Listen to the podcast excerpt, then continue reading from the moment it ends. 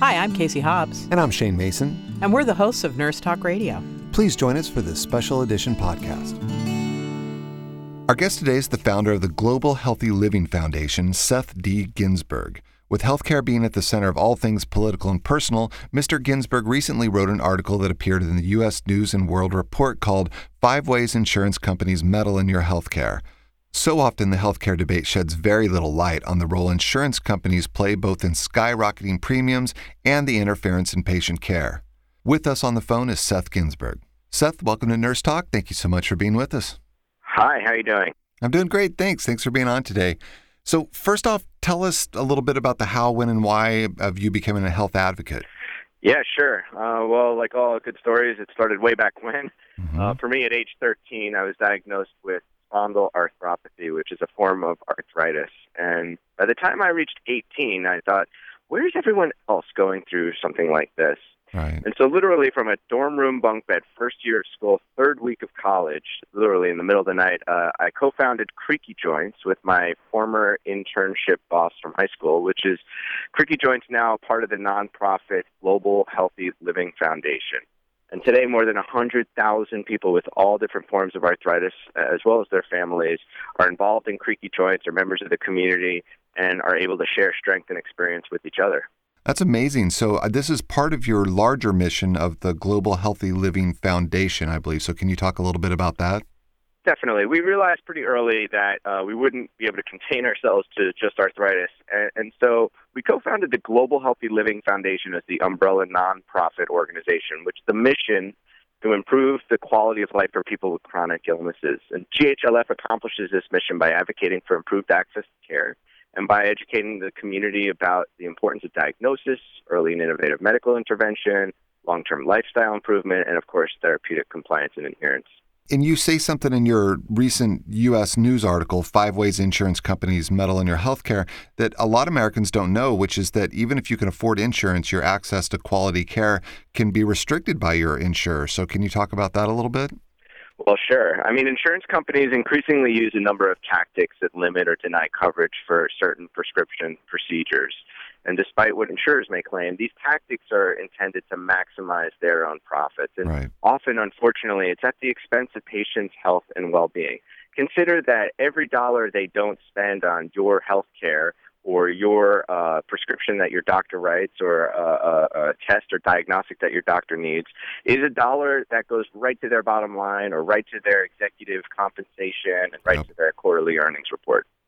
Absolutely. And there's a number of different ways that insurance companies do this. One of these you mentioned is called prior authorization, which I think a lot of people, I'm very familiar with it and have to deal with prior auths all the time. But, but tell our listeners a little bit about what that is.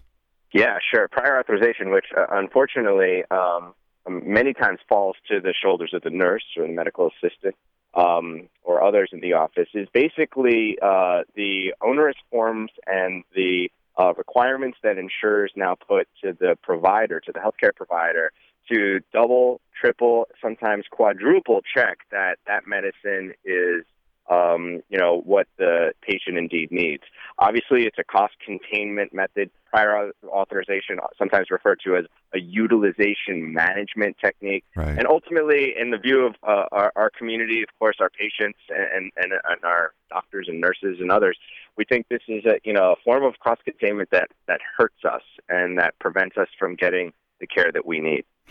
Yeah, when I, I work as a psychiatric nurse practitioner, and I often have to explain why I want to prescribe certain meds.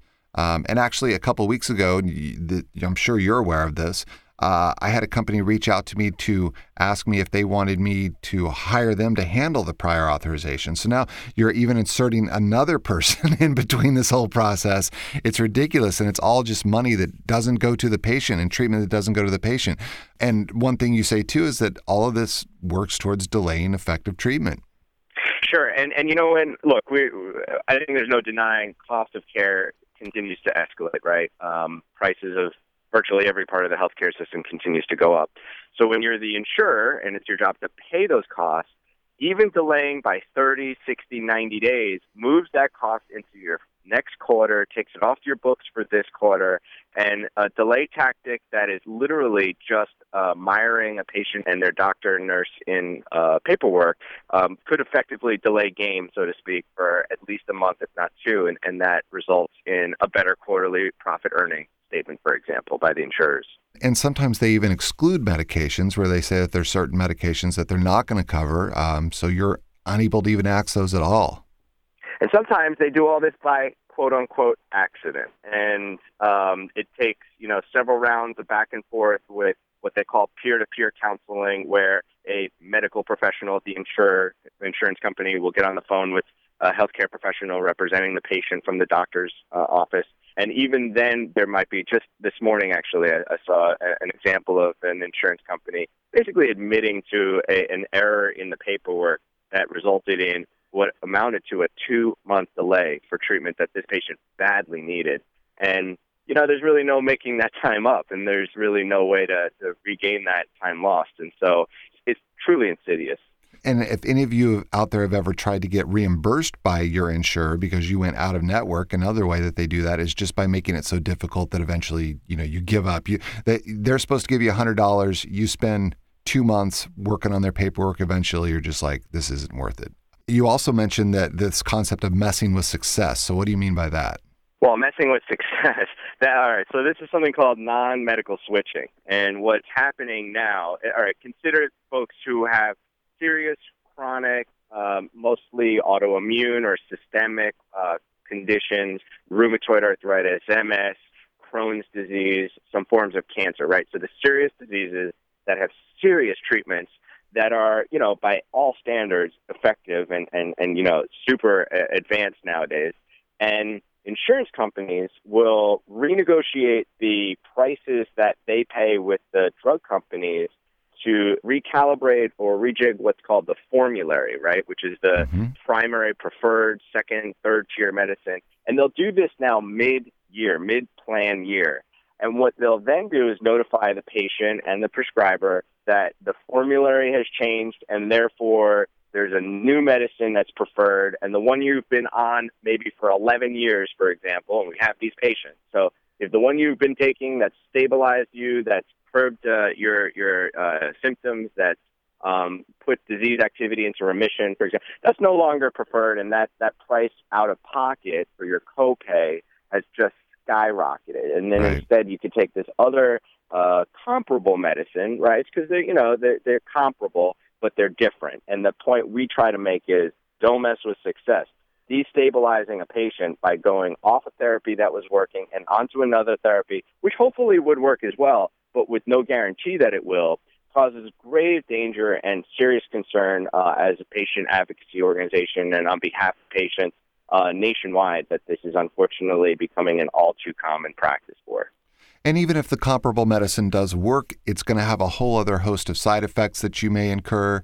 Um, just switching from one med to another is is really destabilizing, not only from a physiologic standpoint, but also mentally. And you talk about that well about leaving mental health behind. Uh, mental health one of one of the most egregious um, areas of of um, coverage or, or lack thereof, I should say, by the insurers, and and and a just absolute dismissal for the importance of mental health care. And uh, you know, we always like to see and call for greater access to mental health care, both from a provider standpoint as well as therapeutic, if if it's appropriate. Yeah, and if someone's depressed or anxious or um, not feeling well mentally, then it's really hard for them to take care of themselves physically. And the costs just add up at the end of the road. We know there's plenty of data that shows that. But like you said, it's all about this month or this quarter and just pushing it back. Seth, what's the best advice you can offer our listeners who can't afford health care and for those who can't? Wow. Huh. So, you know, I think that the uh, for folks who can't afford health care, I suggest that you engage the people who you are represented by at the state level, at the federal level, your elected officials whose offices are equipped, especially at the state level, your state representative, your state senator, uh, whose offices are equipped to provide you with resources that are offered by the state for those who, who qualify financially. And, and for those, of course, who can afford health insurance, doesn't guarantee that uh, they won't be um, devastated financially or won't have uh, challenges of their own.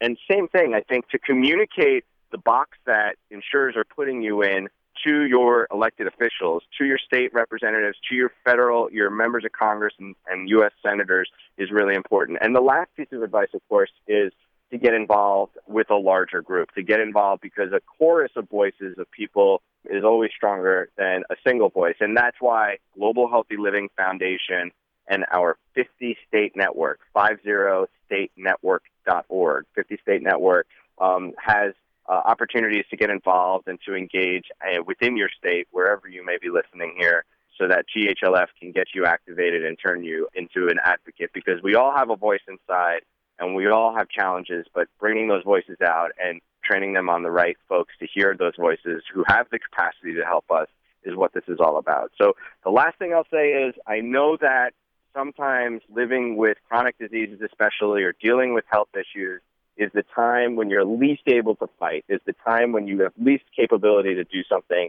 about it. But understand it's the most important time to get active, and and so we uh, will help you find that inner strength and to, to make your voice heard. And one thing I really like about your foundation is how you help people that are having a similar experience find each other.